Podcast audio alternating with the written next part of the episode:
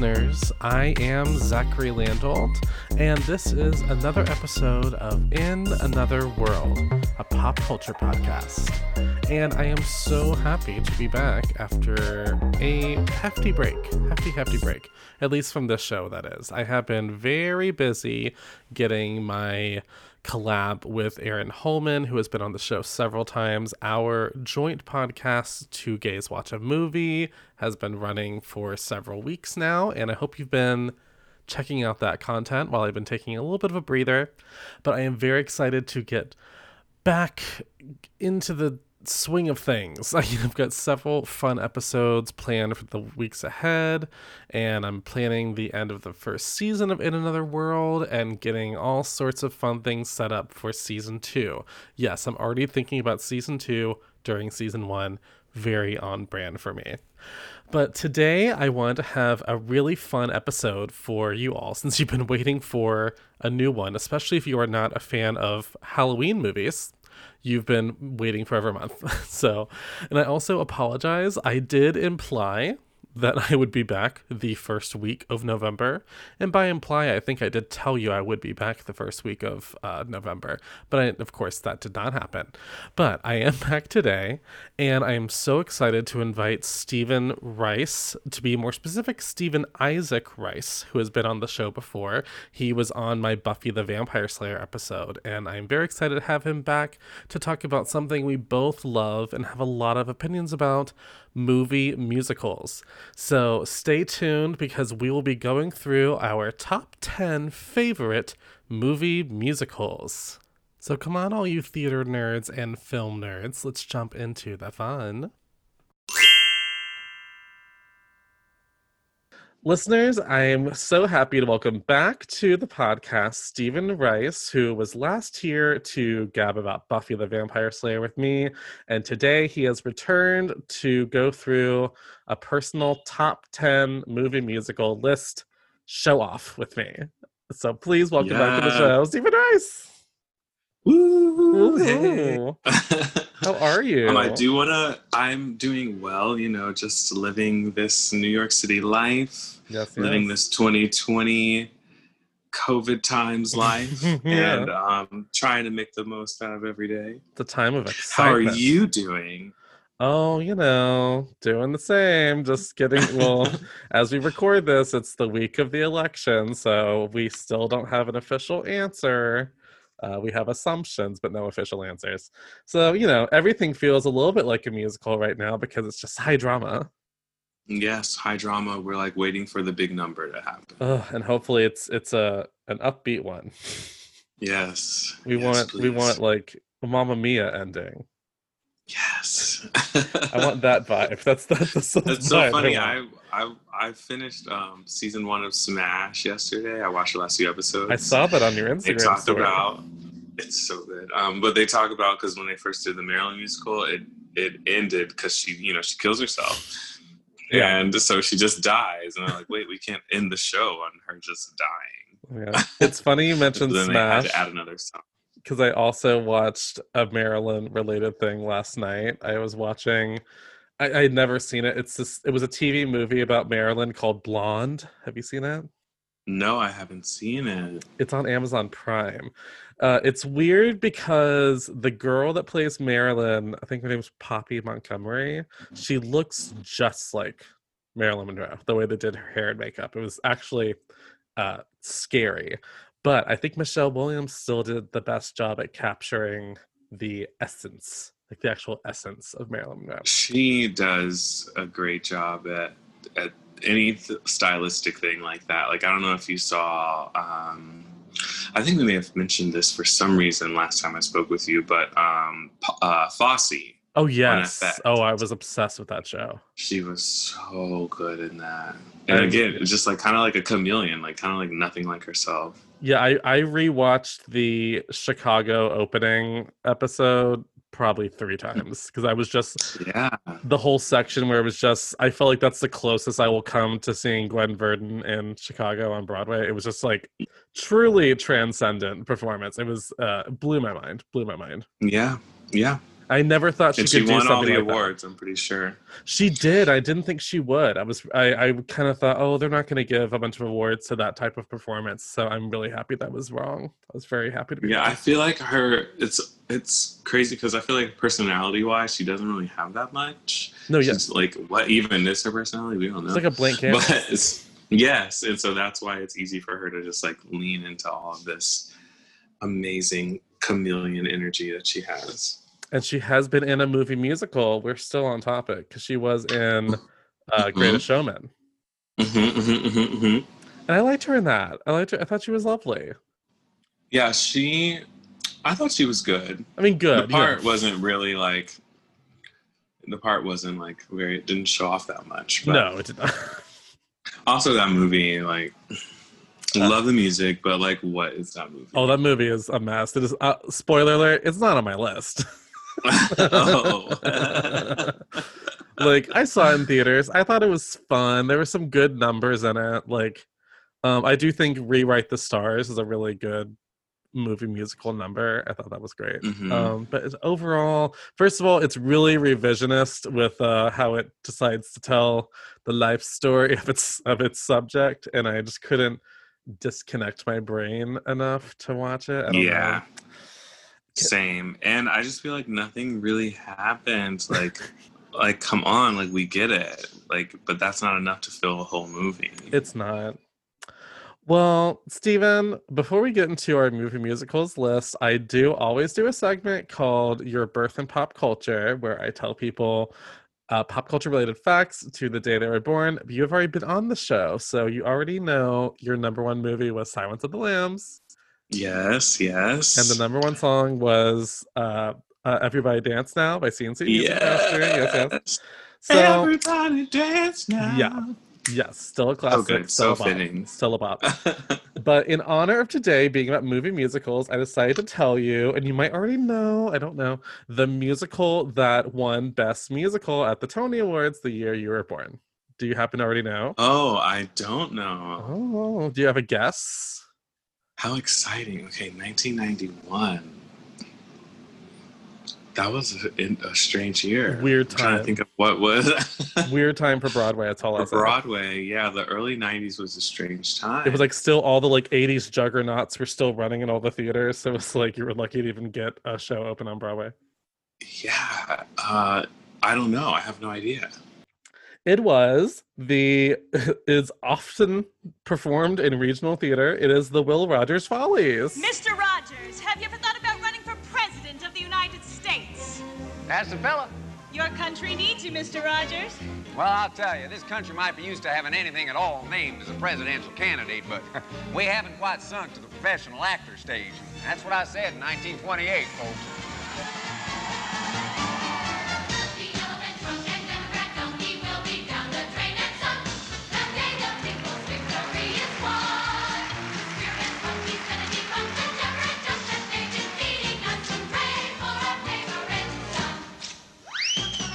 Oh, interesting. Yeah, okay.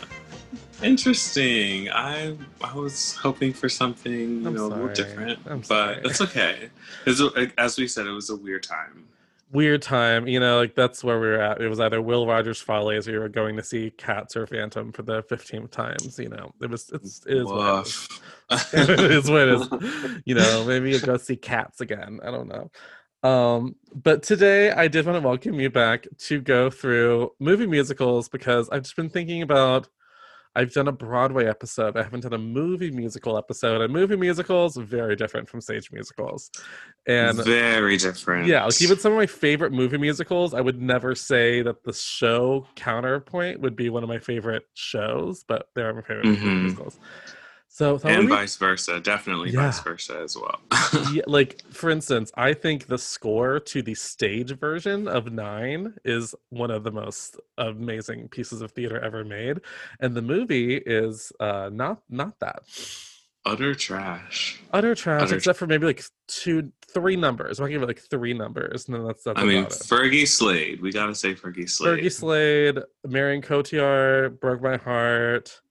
And I did think that even though it was unneeded, I at least enjoyed watching the Kate Hudson number, even though it was a completely it would be cut. Like if that was a preview, like you'd be like, well, cut that number. That number's not needed. So I figured what I could do. I mean, Nicole Kidman, though. I mean, I love Nicole Kidman, but I did not need her. But why did she drop this song like too often? It was so low.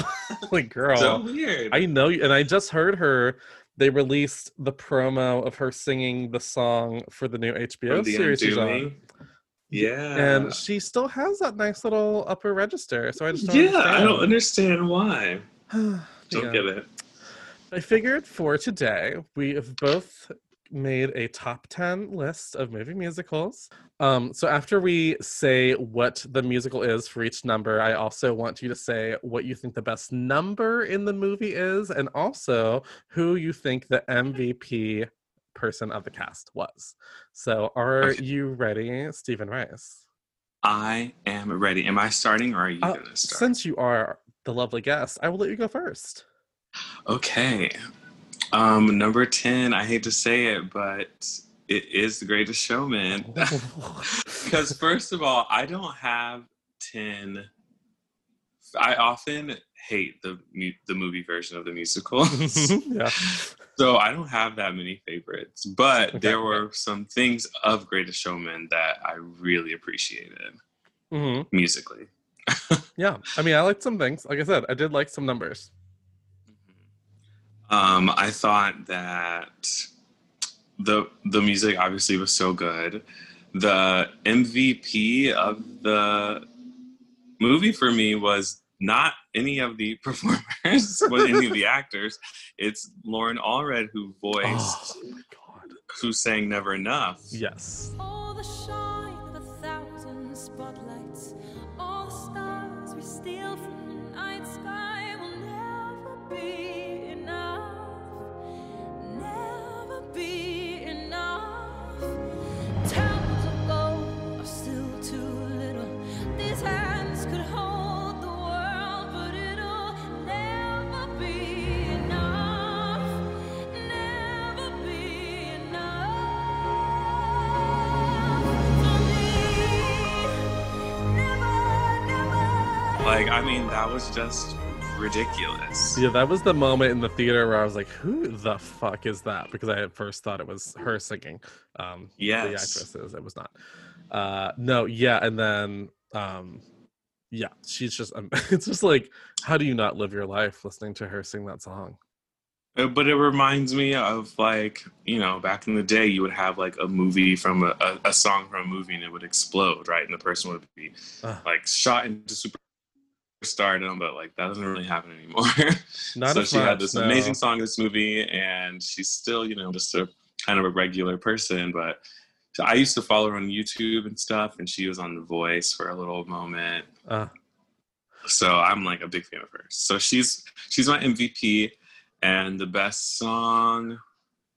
I love her song is obviously amazing, but like I would say the Greatest Show. Was just like a really good, like it was just put together really well. The dancing was good. It was fun.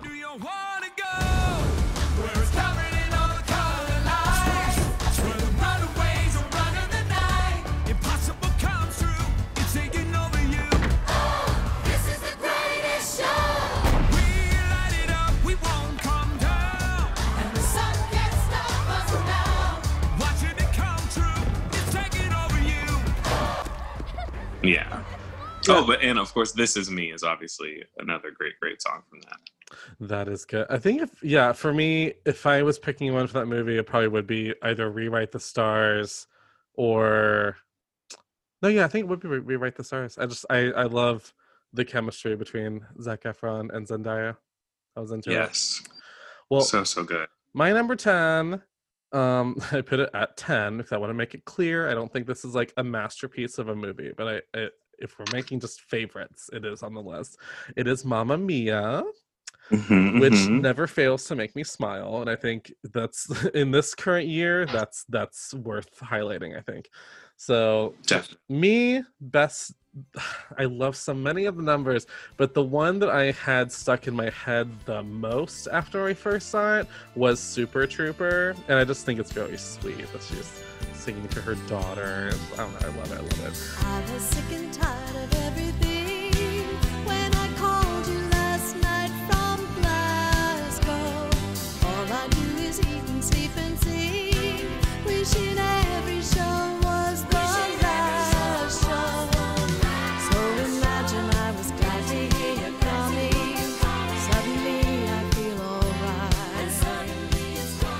love the costumes on Kristen Bransky and Julie Walters and Meryl. It's just like the best. But so good. Just so much fun and so colorful. But my MVP is not Meryl. I hate to say it. It is Amanda Seyfried. I think she is my MVP for that movie. Really? Just because I think they capture like a little bit of musical magic with her voice. Like, I don't love her voice on like Les Mis, for instance, but I think her voice was just randomly perfect for ABBA. I have a dream, a song to sing, to help me cope with anything. If you see the wonder of a fairy tale, you can take it. It fit very well. And she's like, then, like the angel that movie one happens around. Yes. And like I used to work concessions for the Broadway one. Ooh. And so I used to see it so often and just hear the songs so much. So it's kind of ruined for me, actually. Oh, no.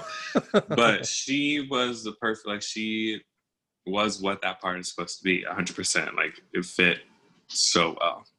Runner-up for MVP was Kristen Bransky, just because I do love Kristen Bransky, but I gave it to Amanda Seyfried. How could we not? How could we not? And what's your number 9?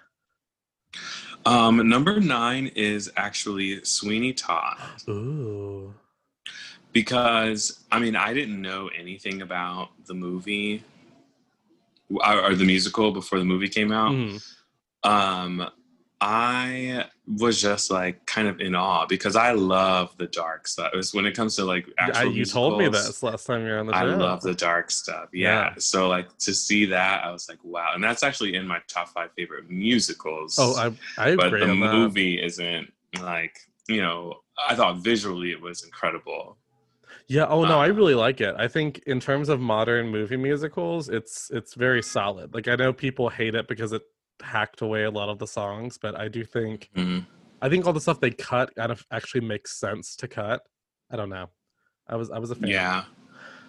I who's the MVP? MVP is obviously Helena Bonham Carter. Oh my god. Ooh. She's just perfect. I just love, and that's the other thing, I'm obsessed with her. So really? I have to watch this. Yeah, I think she is such a treat to watch. Like I just can't take my eyes off of her. I've been thinking flowers, maybe daisies, to brighten up the room. Don't you think some flowers, pretty daisies, might relieve the gloom? Oh, wait. Love, wait. And what do you think is the best number? The best number, I'm going to get, like, when they're doing, like, To Shave the Face. Yeah. To shave the face. I just thought that number was so cute. And, like, Sacha Baron Cohen, I'm not a huge fan of his, but... He was great, though. He's hilarious, yeah. Did you hear about his audition for that movie? No. He sent them, I don't know if this is exactly what it was, but it's how he described it. He said he sent them him singing the entire score of Fiddler on the Roof. Oh, dear. I don't know if that means all of Tevia's songs or if he literally means the entire musical. Oh, but apparently he just sent them like this huge recording of him doing, Fiddler on the Roof. And they were like, you got it. Oh, dear. That's interesting. That's very interesting. Well, that's a good one. That one almost made my list. Spoiler alert, not on my list. My number 9 is an older one. It's one that I just grew up on because my dad had bought it because he was from St. Louis. It is Meet Me in St. Louis with Judy Garland. Yeah, it is a classic. If people have not seen it, you should check it out. It's a great movie because it can be a Halloween movie, a Christmas movie, or just a spring-summer movie. It can be all things. But so good. I mean, she was at her prime, just like just absolute in her prime. Yeah. Like I think that is the most beautiful she has ever been in a movie, and just so herself. Yeah, she was so. That was so Judy. So Judy. That's so Judy. I think the best number is the trolley song, just because it's such a piece of filmmaking. It's just such, it's so, like the way they shot it with the music and the way the camera works with the music, it really just, the excitement. My starch collar and my high top shoes and my hair piled high up on my head. I went to lose a jolly hour on the trolley and lost my heart instead. With this light brown derby and this bright green tie, he was quite the handsomest of men. I started to yen, so I counted to 10, then I counted to 10 again. Clang, clang, clang went the trolley. Ding, ding, ding went the bell. Zing, zing, zing went my heartstrings from the moment I saw it. I was literally just talking about it like last week. Oh, that was so good, such a moment. And of course, Judy is the MVP. Yes, obviously. Come on. You know, I knew that scene before I'd seen the movie. Oh, really? Yeah, I feel like I knew that scene from like, I think I watched it on YouTube, like when YouTube very first came out. Wow. So you have seen the movie. I was like 13 or 14. Yeah, I've seen it now. You know, I feel like for most people, it's like, first of all, the trolley song is in it. And also, I don't think most people know that's where the song Have Yourself a Merry Little Christmas is from. Like it is from that. Oh, love it. Number 8, I have, Grease. Oh, yeah, of course. Because, I mean, that's the first musical that I had knowledge of. Oh, I mean, it was one of my earliest ones, too, yeah. And we had the soundtrack, too, on CD, and it was just like, I was like, ooh, I love this. I was like, oh, this is a musical. This is, like, musical theater, I guess. This is musical theater. So, those high schoolers are so old. Yeah, it has a special place in my heart. Literally. The MVP... I'm going to give it to John Travolta because... I mean, yeah, why not? You know what I mean? Come on. Oh, Sandy, baby, someday when high school is done, somehow, some way, our two worlds will be one. In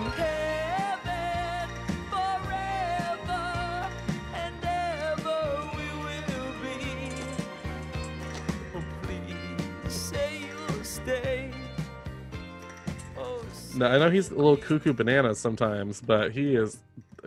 That was him at his peak star quality, I do believe. Yes, yes, yes, yes. Oh my God. My MVP would either be him or Stalker Channing.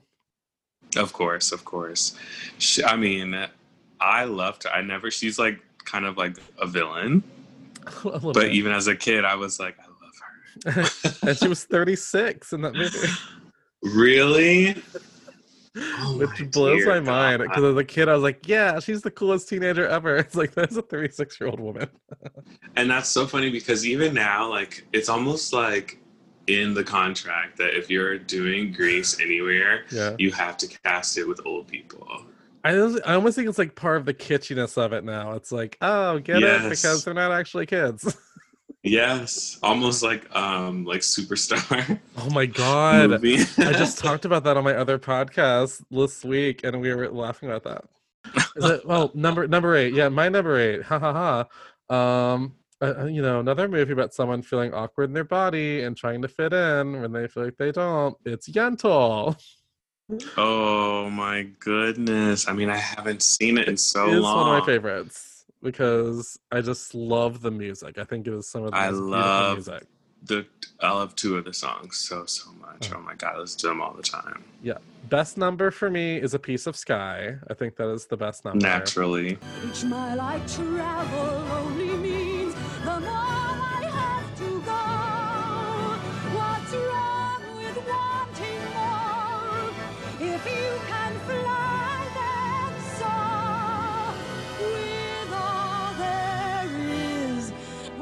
Settle for just a piece of sky. It's just the longest held note ever. Come on. And MVP, I'm going to give it to Barbra. Naturally. She made sure of that. I just love that she, like, if you look at her hands, like her nails are still done.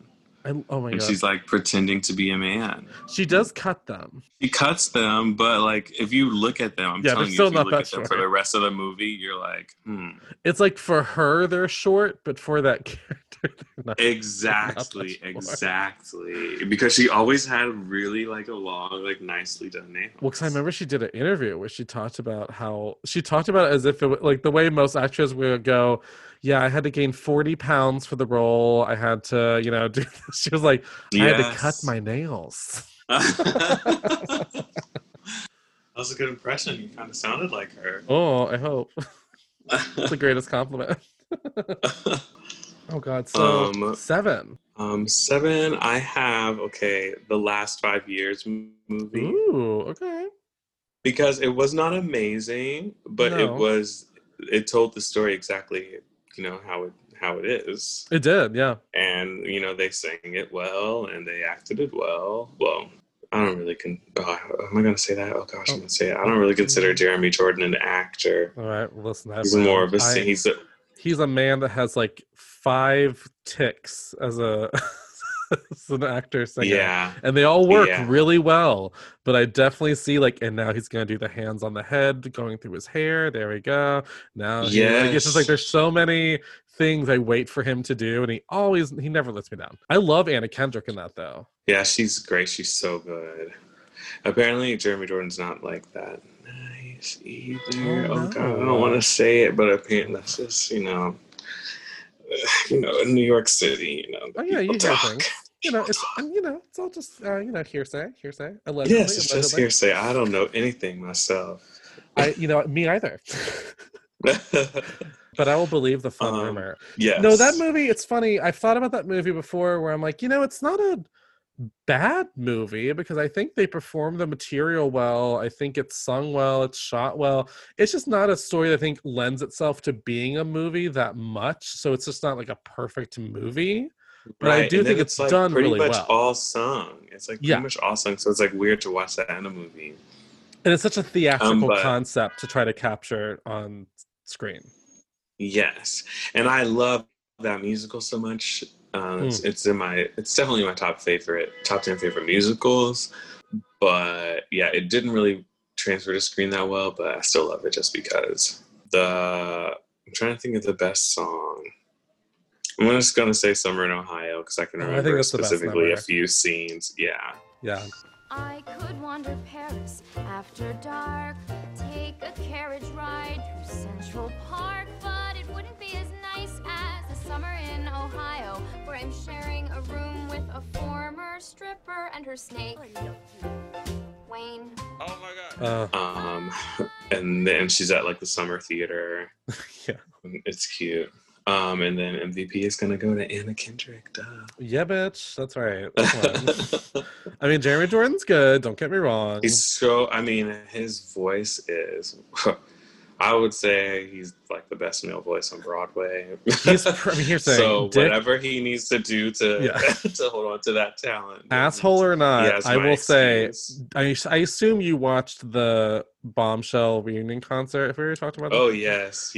And I remember he came out to sing Cut Print Moving On, and I was so pissed. I was like, why is he singing the song? But then he was so his fucking voice good. Is so soaring, and I feel like I'm riding a roller coaster. I feel like he can just keep going to higher and higher sing. And higher. Yes, and it's like you're literally like going up and down a hill like on a roller coaster. It's so thrilling. Okay, so my number 7 is another Jewish musical. I probably even have it too low, but I've already got the list where it is. It is Fiddler on the Roof, which I just think is a masterpiece. And why it's so low on my list, I'm now like rethinking some things, but it's here. This is where it is. Okay, I've never seen it. Oh, you definitely need to. And I know some of the songs, but I don't know the full story. I think you should not research it and just watch the movie. It is, I think, one of the best movie musicals ever made. Just in terms of the way it adapted the material, it somehow made it cinematic without really changing a lot, but it was just so... The way they shot it was so... like it still looks stylized. It's gorgeous to look at, but it's so gritty, like they, because it's actually in the real landscape and everything. And just, oh, it's so amazing. Best number. There's a couple of numbers. I am going to say Little Bird, the Hava song, that I think is the best number. It's not the most elaborate number, but it's just, it's such a heartbreaking, emotional part of it. Okay, movie. I'm at least going to watch that on YouTube today. It's so good. Little bird, little Havale, you were always such a pretty little thing, everybody's favorite child.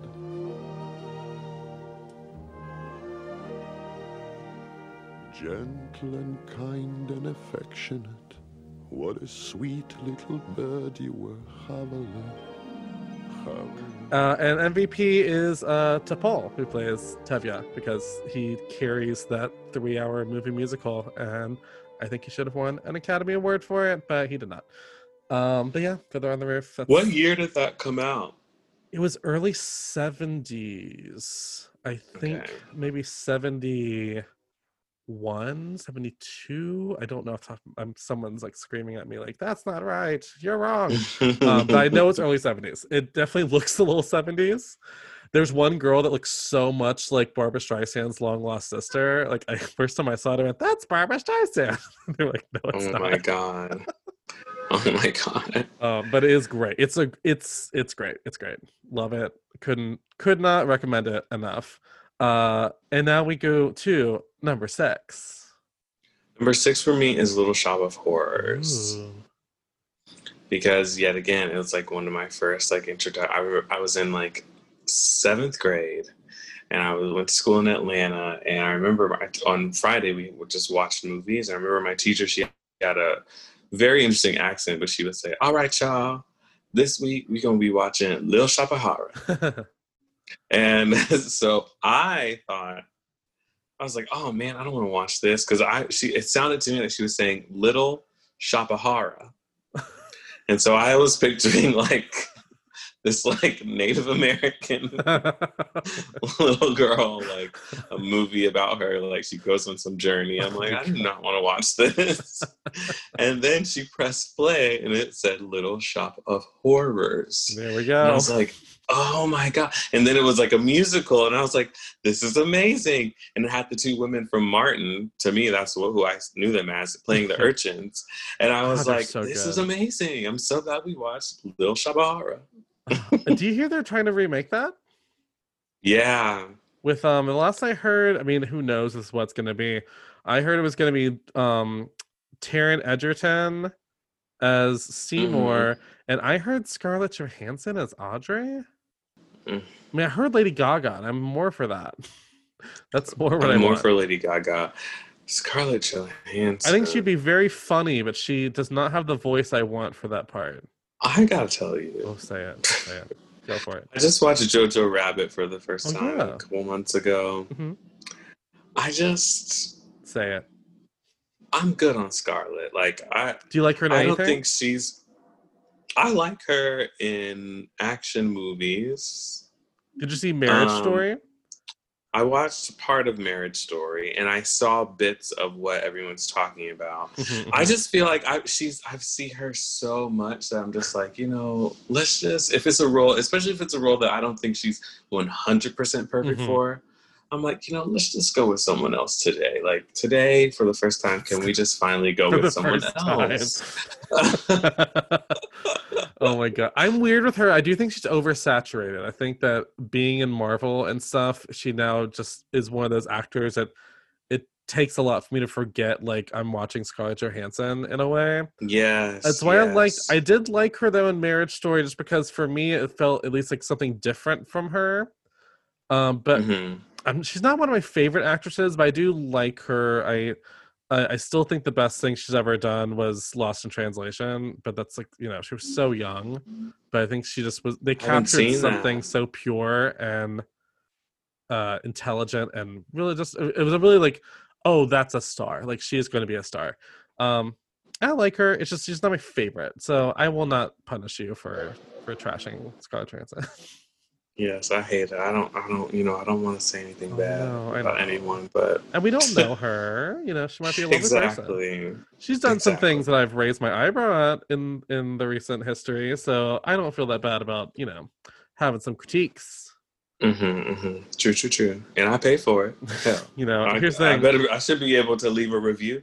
I just didn't like that whole. I'm not even gonna bring it up. But we all know what I'm talking about. Her controversial, you know, casting woes. I didn't love the way she handled all of that. But I also am an empath, so I am a big believer in, you know, there could be a million sides to that story that I don't know about. We only see what the media shows us, blah, blah, blah. But it just, you know, it makes it easy to not be like a number one fan. That's all I'll say. Yes. I hope for good things from her. I hope that she has learned some lessons. But I do not want her to play Audrey in Little Shop. Nope. I don't want it. No. I don't want it. I barely even want a remake of that movie. Like, I don't see what they're going to do that much better. I say with this about the musical all the time. I'm like, how many freaking versions of this do we need? It's going to be the exact same thing every time. Yeah. What? And you're not going to do it better than the originals. I did see the MJ Rodriguez production? Yes. Now that, they're doing something a little different. Mm-hmm. If you're going to do it, then you have to do it differently because then there's the off-Broadway one that was just out. Or I say just out, but yeah, obviously, like last year now. Yeah. But I'm just like, why are y'all doing this? Because like, the Jonathan Groff girls are super young. Yes. That just felt like a regional theater production that was somehow happening. That's how I felt. Like, just stop. Let it be. Leave it alone. When I have a controversial, you know, maybe it's a hot take. I don't know. But as I did play Seymour at one point in my life. I think that is one of the few roles that is a lead in a musical that is there for like character actors. Like that's just I think that's the whole point behind it. And so when I see someone like Jonathan Groff play Seymour, I just raise my eyebrow. That's all I'll say. Like it's, you know, of course. Well, that's what a lot of people said here though in New York is that it was just like that's not Seymour, right? And like you can put a hat on and glasses, but like he's still Jonathan Groff in glasses and a hat. A heartthrob and glasses and a hat. Like he would have been like super understood. You're you know, like, we're talking about a little misfit guy. I mean, he has those thighs underneath. Those khakis. Like we get it. Dear Lord, dear heaven, the thighs. I'm all about his thighs. But before that, there was a City Centers production when Jake Gyllenhaal was playing Seymour, and it's just like, come on. Though I was happy because Ellen Green came back to do the show. I loved that. She's so fierce, and she still had it. She still had it. She still has it. Even screaming as she does, she still has it. And, you know, while we're talking about Little Shop, I do not mind having a quick Ellen Green rant, but what I find so amazing about her is that she has played that part so many times, like so many performances, and yet somehow she finds a way to do the monologue into Somewhere That's Green as if it is the first time she's ever said those damn words in her life. Like, she gets so emotionally there. Every time she gets so into it and is so good at like, because some people can get into it, but it's not doing anything for me. But she takes it so seriously. She brings you into it too. Okay. Me too. I'm a fan. Oh no, where am I? Okay. Oh, number six. Okay, number six. Number six for me is Hairspray, which I love that. I think it's a great movie musical. It's got great tempo. Like it's really like zips along. For instance, when I go, what's the best number in that movie? I had to narrow it down from like 6. I was like, oh, is it this? So I did. It's so good. I do think Run and Tell That is my favorite number, just because the way it was shot, it's so, I don't know, just the way you can tell a choreographer directed that movie because the way he shoots the dancing and the way he edits it all together, it has so much movement. It's so exciting. You can't take your eyes off of it either. My God, yeah. It's just, come on. Hey, yeah, I can't see why people disagree. So I'm tell them what I know is true. Oh, no. If you see the world I'm from, I bet your heart is going to feel it too. Yeah, now I could lie, but baby, let's be bold. Vanilla candy, not with the truth be told. Like a berry, sweet of the juice. I say it ain't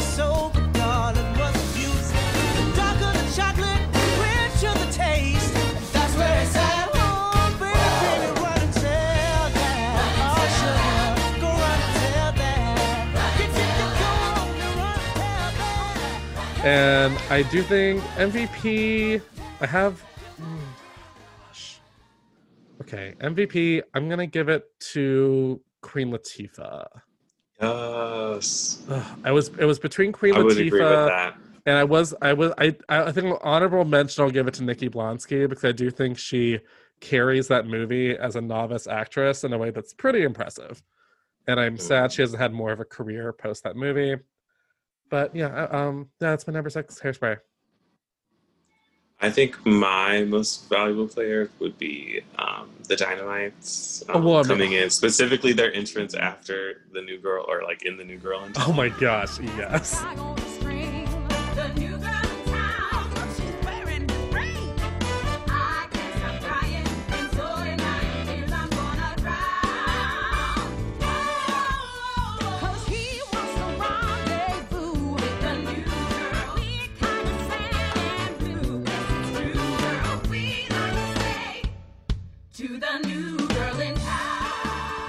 Okay. So good. Well, if I can do a three-way tie, then I guess I would also agree with that. They are amazing. It's a very natural connection to Little Shop of Horrors.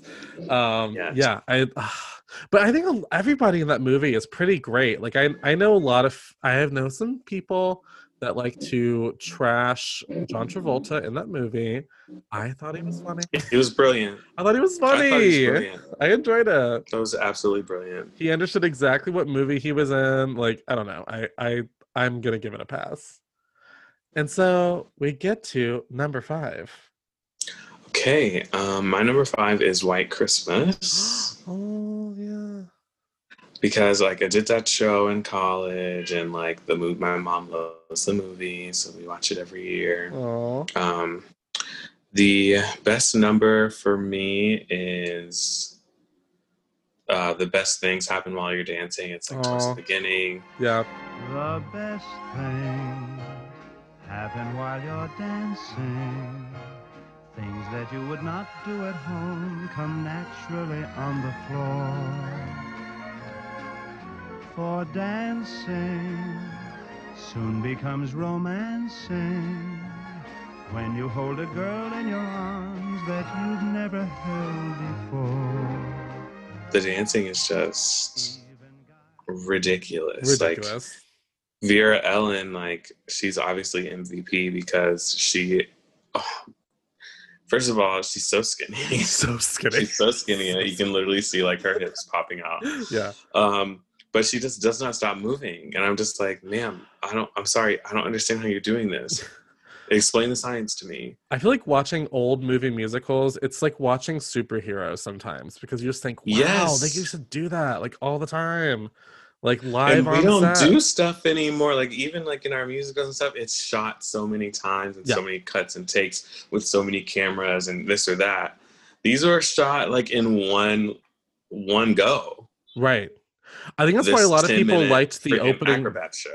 Yeah, I think that's why a lot of people liked the opening number of La La Land so much, because you could actually see the dancing for a second, and you could actually it felt like you were watching something impressive. I just wish more, especially, you know, we're in the year 2020. Well, of course, we're not making a lot of movies right now in general, but with technology the way it is, you would think this would be like prime time for doing movie musicals, because your imagination as a filmmaker, you could make anything be on screen. And I feel like it's such lazy imagery sometimes compared to what we're capable of. And when you look at like now, a lot of the pop stars and stuff are doing their music videos more with more digital aspects of it, because of, you know, they're not able to fill the space with people as much. Yeah. And so like, when we look at like Rain on Me this year, and even Ariana's Positions music video, it's just so beautiful to look at because they enhance everything so much, you know, because they can do that with, it's like, you know, special effects in a movie. And then there's one more than thing. Oh, Cardi B's WAP music video. Oh gosh. It's like all like special effects really. Yeah. It's amazing. It's amazing. Yeah. Well, my number 5 is Funny Girl. Love it. Just because I think the first time I saw it, just my, I've talked about this on the show before, but like my gay brain exploded. It was just, I was like, mm-hmm. Who is this lady? 'Cause that was what introduced me to Barbra Streisand, really. And so when I first saw that movie, I went, wow, like, has there anyone else more talented ever done a movie musical? And it's just such a like, wow, how is that your first movie? And I mean, I guess it's like, is it a great movie? I don't know, but her performance is so great that I think it makes it a great movie. It's like, it's worth seeing for that performance. Yeah. And it's, again, she's so much herself. My God, like, yeah. You're watching us like you're watching a star be created as your yes, yeah. Yes. And she carries that movie like someone who's been making movies for like 10 years or something. It's just truly doesn't make any sense how she was. It's like she understands. Like, how can you be that young and have such an understanding of every beat, every move, every how to act for the camera, emotion, honestly, yeah. Because these are some pretty adult emotions you're portraying. And she was 25. And like, how did she know how to act for the camera on her first movie? Like, how did she, you know, I could grief. Best number, I do Roundabout Parade. Don't tell me not to live, just sit and putter. Life's candy and the sun's a ball of butter. Don't bring around a cloud to rain on my parade. Don't tell me not to fly, I simply got to. If someone takes a spill, it's me and not you. Who told you you're allowed to rain on my parade? I'll march my band out. I'll beat my drum. Naturally. Yeah. I mean, I was gonna make iconic. Up some like better answer, but that's the answer. It's iconic. And on the boat, all I picture is her on the boat. I don't know what it's happening, but she's on a boat in the orange dress. Belting. You know, it's just yes. Which apparently is her least favorite color, which I find so ironic because it's such an iconic look for yes, her. Yes, when I picture her, I picture her in orange. So. I always imagine her in white. Oh yes, that's another iconic look. And like she wore like white like suits a lot. Like, she loves a high slit and a choker. Yes, she loves to show off her legs, which I love. I read her biography. I'm looking at it right now, sitting on my shelf next to a Beyonce coffee table book. Naturally. But she had a really interesting life, like her time in New York and everything. But. And like her whole story. That's for another podcast. I mean, I've done a whole podcast about it. Oh my God, of course. Which brings us to number 4. Number 4 for me is A Star is Born, the newer one. Ooh. Even though it's not like a Broadway moment. It's a musical film. It's a very musical film. I just thought the performances, her and him, he was... amazing. I mean, I sobbed. The music was so, so good. Mm. The best song is a tie between I'll Never Love Again.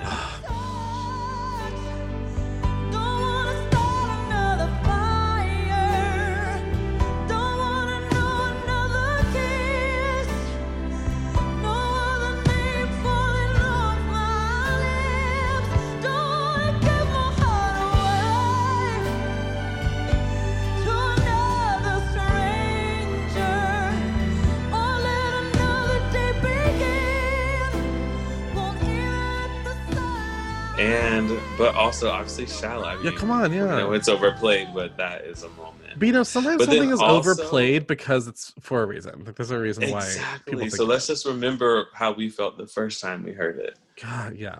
And then even she has this other song called "Why Did You Do That?"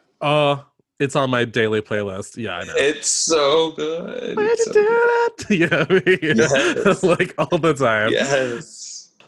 And then, obviously, Lady Gaga is the MVP. Oh, come on. Yeah, I mean, I will say, I was very surprised with how emotionally invested I got in Bradley Cooper when I saw that movie. He was amazing. I think he should have won Best Actor that year. Enough. Me too. People don't talk about it enough. Because he was so, so good. In the shadow, in the shadow.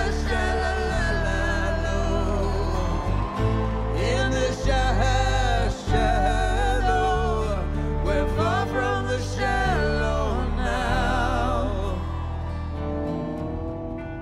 because like he directed that damn movie and then also like gave that kind of a performance. Like it's just and not a musician in any way, but somehow, right. And he sang. I mean, he sounded good. He sounded good. Yeah, for someone who doesn't sing, that's crazy. My number 4 is Dreamgirls, which is, oh my god, just one of my favorite movie musicals. I just rewatched it last week, actually. This was so hard because it's such a good movie, and actually rewatching it, it made me go, wow, like people don't talk about how good of a cast this was. Like everybody is so good in Dreamgirls. And I'm like, what's the best number? What's the MVP? Like, this was very tricky. So I do think best number, I do think is that I'm telling you I'm not going.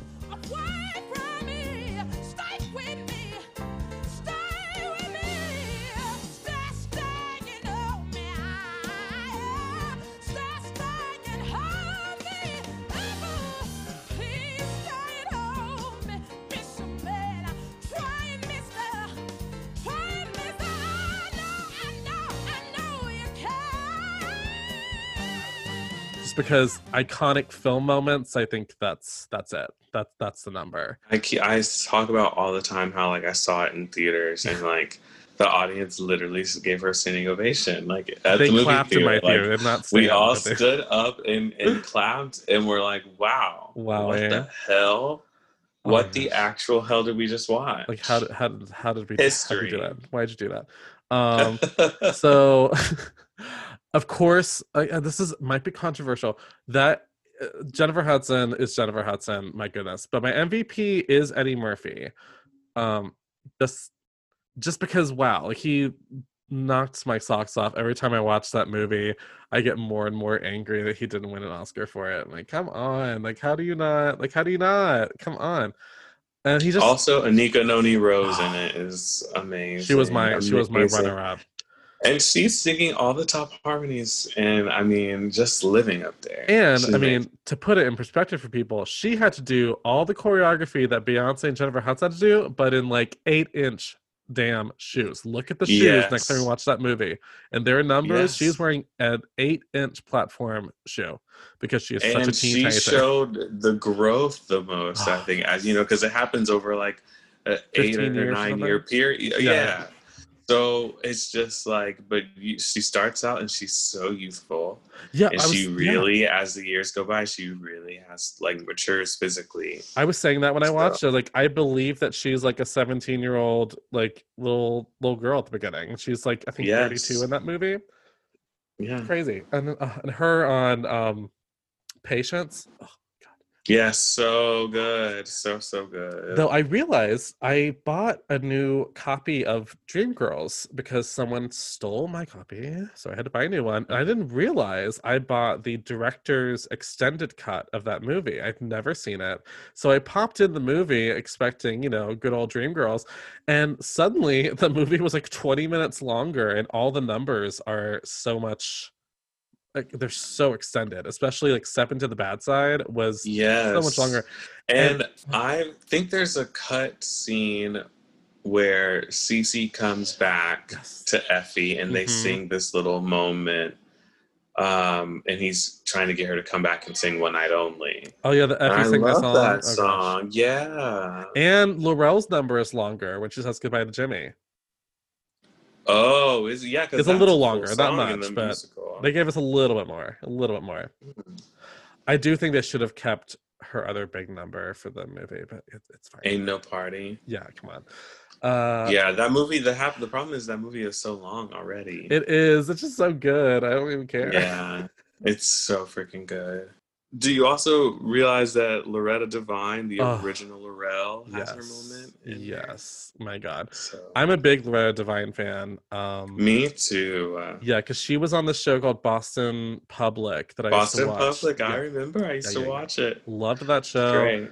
That was before I even knew what Dreamgirls was, but I was like, that lady has a great voice. And then she also was an Urban Legend, and I love Urban Legend. Mm-hmm. So I've been a fan of hers for a long time. And I think that was the perfect cameo to give her for that movie. It was so good. It was perfect. She creates a whole life for that character in maybe 2 minutes. Which she's so amazing. Okay, where are we at? Oh my, number 3. So my number three was Hairspray. Oh my! So we already had that moment. And what's your best? What's your favorite number? My favorite number.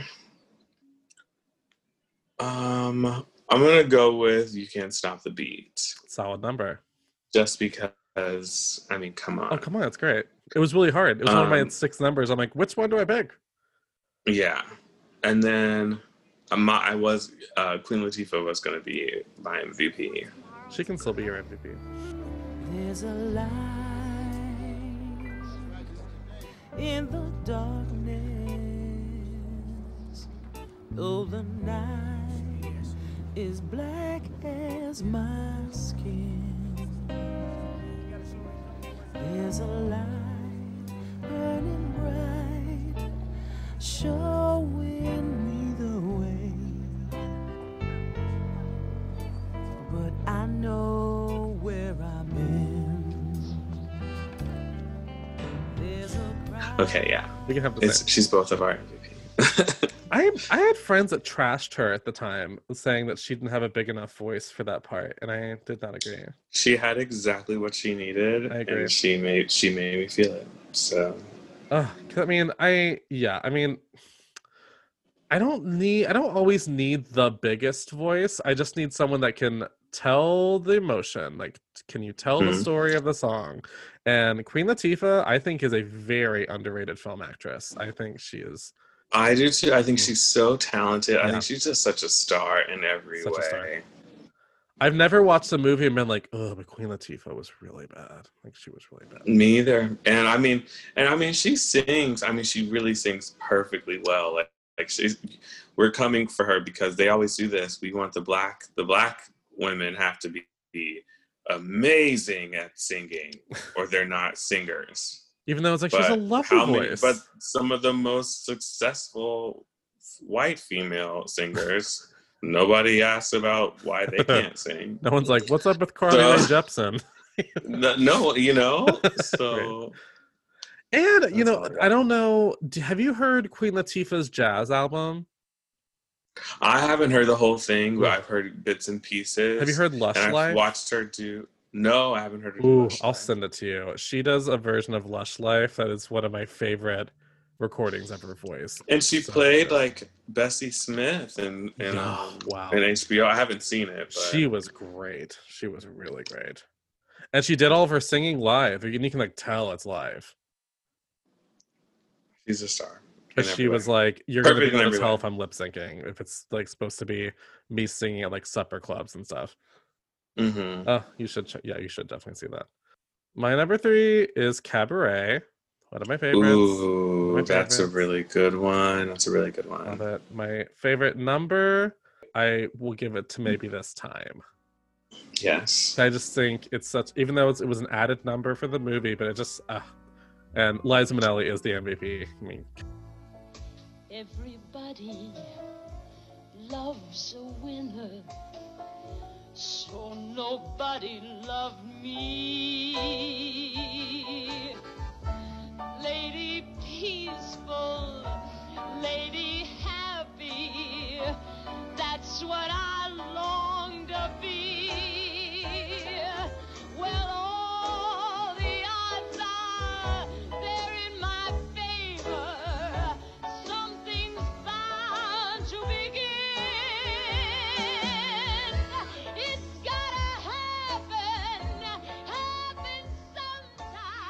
Yes, naturally.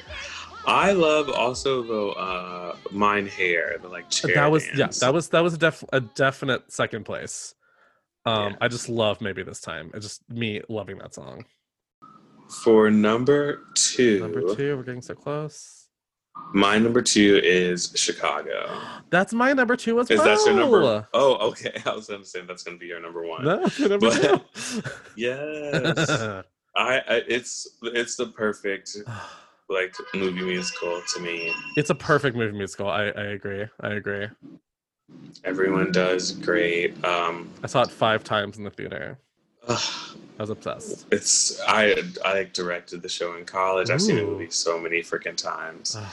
But I would say the best number is gosh, I gotta go with Cell Block Tango. That was that was iconic. Okay. Yeah. That was just so iconic. Yeah, yeah, I definitely agree. I hear that. I hear that.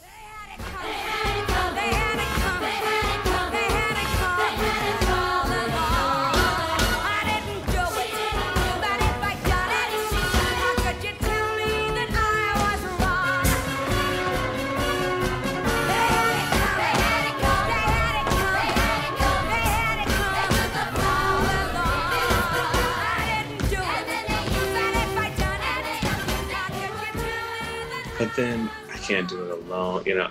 It's fine, it's fine. My favorite number is All That Jazz. I just think it's so good. Iconic. It starts off that in a way the movie I think never is as good as it is during All That Jazz ever again, but it's like it's such a great movie. Yes, I love Cell Block Tango though. So that is I didn't think about that, but I just think the first time I saw that when Catherine Zeta-Jones started singing, I went, "Wait, the woman from Zorro can sing!" like really sang and really dance too. And oh my really god, you know she's MVP. Come on. Oh, she is my MVP. Come on. She is MVP. Oh my god, I don't think I've ever seen anything like the performance she gave. My god, and. And especially one of my favorite things to do is watch the behind the scenes footage of them doing the rehearsal for the musical numbers on the film shoot. I've seen it because like she could just be opening that on Broadway. Like she's, you know, she could just do that on stage. And you know what drives me crazy with her is when she did A Little Night Music, I was like, what are you doing? Like, why aren't you doing a revival of Kiss of the Spider Woman? Like, why aren't you like do something? That was really weird. Yeah, it's like taking someone and, out of their like gifts. Yeah, and it's like, are you even this part? Like, that's not what I picture. Like, she's the most beautiful woman I've ever seen in my whole life. Yeah. So it's just, and she was like maybe 40. So yeah, it's supposed to be like this older weird actress. Yeah, you know, it makes no sense. Even though I love her, so, I want her to get another movie. I'm glad musical. She did it because I liked her. I just like having her on the soundtrack because most of it's speaking, and her voice is just so particular. She does have a lovely voice. So deep. I love it. First time I saw I Can't Do It Alone, though, I thought, wow. Floored. Dead. And I will say, over time, at the time, I really trashed Renee Zellweger in that movie, but I've evolved on her over time. And now I think it's a really accomplished performance, but she is... I think she does great. It was hard next to... Catherine, but I think she does really great. Here's the thing, she doesn't just get swallowed up by the talent monster that is Catherine Zeta-Jones, so that's pretty impressive. Exactly. And of course, shout out to Queen Latifah, who, When You're Good to Mama, is what's another one of my favorite numbers. The boobs. The boobs. My God. The fan, the feathers, the fringe. It's all of it's great. I just picture her shimmying. The shimmy. That's all I see. I love it. And we have reached number one on both of our lists. Number one. Well, we've already done discussed my number one is Dreamgirls. I mean, that's a solid number one. It's a solid number one. I rewatched it the other day, and I was just like, this movie is just fucking perfect. It's really great. I saw that also several times. I remember I was dating a guy at the time, and we got into like an intense fight because he insulted Jennifer Hudson in that movie. Oh my god! He was like, she's not acting. Like, she's not acting. She's just like singing and being coached how to say words. I'm like, that is so insulting, and you're just like not correct. Actually, I'm like, I understand what people mean when they say that. Yeah. But I'm sorry with what she did with that song. Come on. That was enough. I'm sorry. That was an Oscar-winning performance. That is just... We're lucky to have that. Come on. Like, I mean, even if you want to say, like, okay, the scenes aren't as strong as the songs. Okay. Cool. I'll even agree with that. But when she delivers the songs, I think it makes up for how the scenes are maybe not as quote-unquote as strong. Because 100%. You're watching an event of a performance. Because ask anybody else that is a revered movie musical actress to sing like she does. No, it doesn't happen. It'll never happen. It will not happen. Do you have a favorite? What's your favorite number? My favorite number, I think, is... So I love the title song, title sequence song. Mm-hmm. I love the Beyonce's really good, even though like she's great. I think strongest suit body wise, she can completely the way she like emulates like Diana Ross, yes. And all the singers of that age mm-hmm. with just the posture yes. that she's holding. Is pretty amazing. I really I always thought that she was good in the movie, but rewatching it recently, I went, you know, this is a solid performance. Like she really worked on this. We are dream girls, boys will make it happy. Yeah. We are dream girls, boys will always care. We are dream girls will never leave you. No, no, and all you've got to do is dream.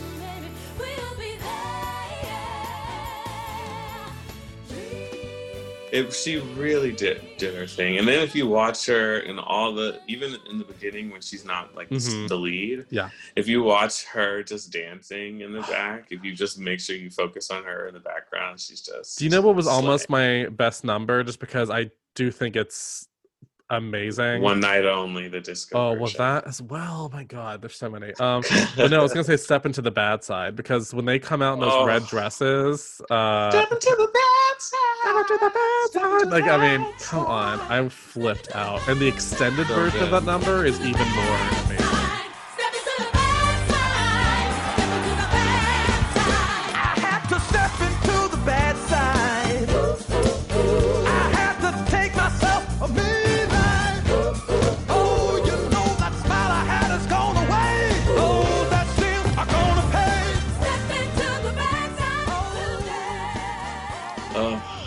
Because and the like choreo break lasts for so much longer. And yeah. Oh yeah. I mean the tambourines and just like yeah. Oh my mm-hmm. gosh. Oh, love it.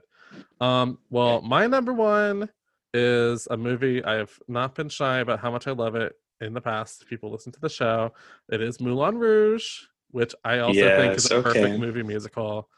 And I only gave it the edge for number one because I also think emphasis on the word movie.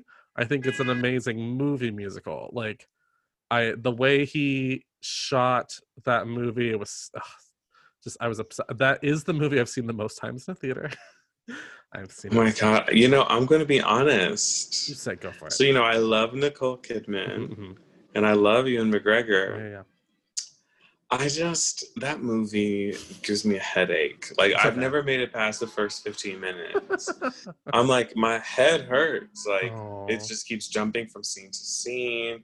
It's so it is very frenetic. And I will give you that. Loud and yeah. I'm just like I'm gonna have a stroke. So, but you are not the only person to ever have that opinion. So I would like to push through that. People tell me that if I push through that. The first 15 minutes it is very chaotic. It does like calm down a little bit. It definitely does. So maybe I do want to watch the whole thing one day. Like I think what maybe he's trying to do is like really recreate like quote unquote the vibe and the feeling of that revolution at that time for a modern audience, which for him translated into oh holy shit. I think mm-hmm. I was just such a Baz Luhrmann fan that I kind of went in expecting that anyway after seeing like Romeo plus Juliet and Strictly Ballroom because mm-hmm. they're very similar. Mm-hmm. And it's just the movie that made me fall in love with Nicole Kidman. That soundtrack at the time I wore out that soundtrack. I had to buy replacement copies of both CDs because they got so busted up for me. Just taking them everywhere. Wow. Yeah, I was obsessed. I had the extended soundtrack. And also a little bit of casting trivia. I heard that Catherine Zeta-Jones was also in the running for the lead in that movie. So one way or another, she was going to reveal her musical skills to us. Interesting. I would love to see. But I love Nicole Kidman. You definitely should watch through for more Nicole stuff because she is my MVP. With Ewan McGregor a close second because I do think he probably has the better voice of the two of them. But yes. There's just something about her. That was the problem too is I couldn't get past back in the day. Like I didn't before I was like accustomed to like musicals, like the concept of musicals, I was just like, how can somebody listen to this person sing for a whole movie? Right. But then I was like, oh. Did you even make it to Nicole's Diamonds Are a Girl's Best Friend number? I don't think so. You've got to watch this movie, Stephen.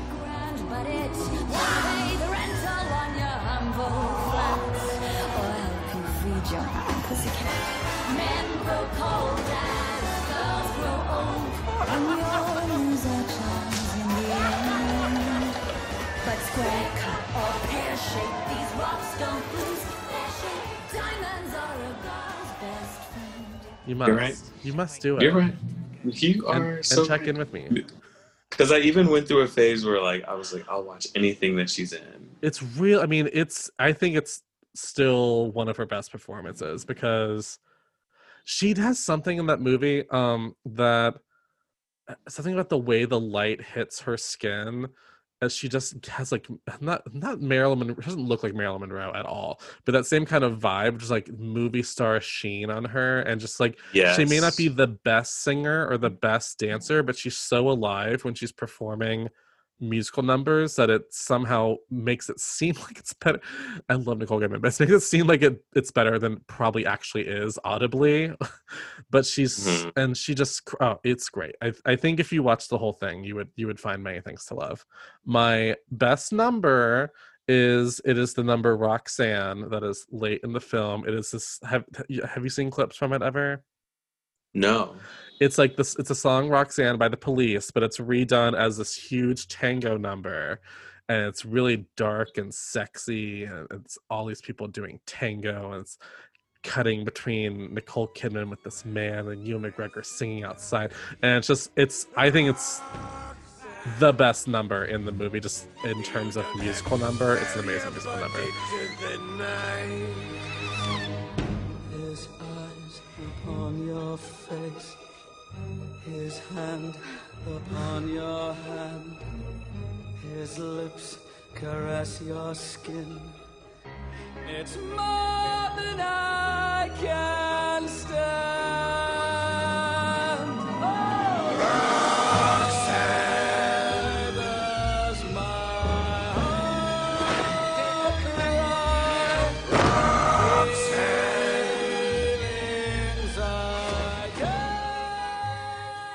But yeah, wow, we did it. We did it. So I ask at the end of every episode for my guests to tell me the last actress that made them feel something. Is there someone that comes to mind? The last actress that made me feel something. Someone that comes to mind. Okay, so I've already seen this movie a bunch of times, but 3 Billboards Outside of Ebbing, Missouri. Yeah. Frances McDormand, What in the world? Like, she, at one point, she says one word, and I feel like my heart stops, and like I just burst into tears. She is so amazing in that. What the hell? Amazing. She deserved every award that she got for that damn movie. I'm gonna have to watch that again tonight. God, mine. Oh gosh, we're gonna say just because I don't know why I've been on such a Marilyn thing this week. For some reason, Marilyn Monroe's been floating around in my subconscious. I don't know what's going on. But I did rewatch My Week with Marilyn this week, and I forgot how great. You know, my only critique of that movie is rewatching it. I love Michelle Williams. That's my person for my answer. She is amazing. It's such a great performance. I don't care about any of the Eddie Redmayne stuff. Like, whenever they leave her to go follow him somewhere, I'm like, I don't care. I really... Okay, so I have not seen all of that movie. I need to watch it because I like Marilyn a lot. I have her biography sitting here next to the Barbra Streisand one and the Beyonce one. So... I really need to see that movie. It's great. But the only thing is, I even just wish somebody would cast Michelle Williams again. Right now, I mean, she might be too old now, but she hasn't aged at all. But I want her to do like a 6-hour HBO mini series about her life and just like go through like all of it, you know, because it, as great as she was, I'm like, I want to see more. I want to see her as more of this. And that was the only thing with that movie Blonde I watched, is they go through her whole life in 3 hours, which you might think, oh, 3 hours is a long time, but it's a lot to get through with Marilyn Monroe. Like there's a lot to unpack with her. Like people always ask, like, what's the deal with Marilyn? Like why are people so obsessed with her? And I just think it's because she's such a fascinating person in the way that people have this image of her as a dumb blonde, and it's actually like not at all what she was. It was this whole like, you know, character she created, and then she kind of was then driven insane by the character she created. Well, Stephen, I'm so happy you came back on the show. I had a great time. Me too. I always love to be here. Oh, you're always welcome back. Yes. So would you like to let the listeners know where they can find you on social media? Hey listeners, y'all can find me on Instagram. My tag is Stevens Believe In. One of these days I will perfect TikTok, and then you can find me there too. I have not gotten into TikTok. I can't do it. It is it's so like daunting. It's a different language to me. I'm like, I just don't get it. And when I look at it, I go, oh, this might as well be a graphing calculator. Like, I don't understand. That's literally how I feel. I see all the filter buttons and all the, like, transitions and the cuts, and I'm like, the thought of making my own makes my head hurt. It makes my head spin. One last big shout out to Stephen for dropping by In Another World again. I had a fabulous time, and turns out we both love Dreamgirls a lot, and you are always welcome back to talk about more amazing divas. And again, you can follow Stephen at his social medias that he just told you about, and you can follow me at Zachary with no H on Instagram and Twitter, and you can follow the podcast on Instagram at In Another World Pod, and on Twitter at IAW Podcast. And if you have a moment, if you want to stop by iTunes and give a rate or review to the podcast, it is always helpful.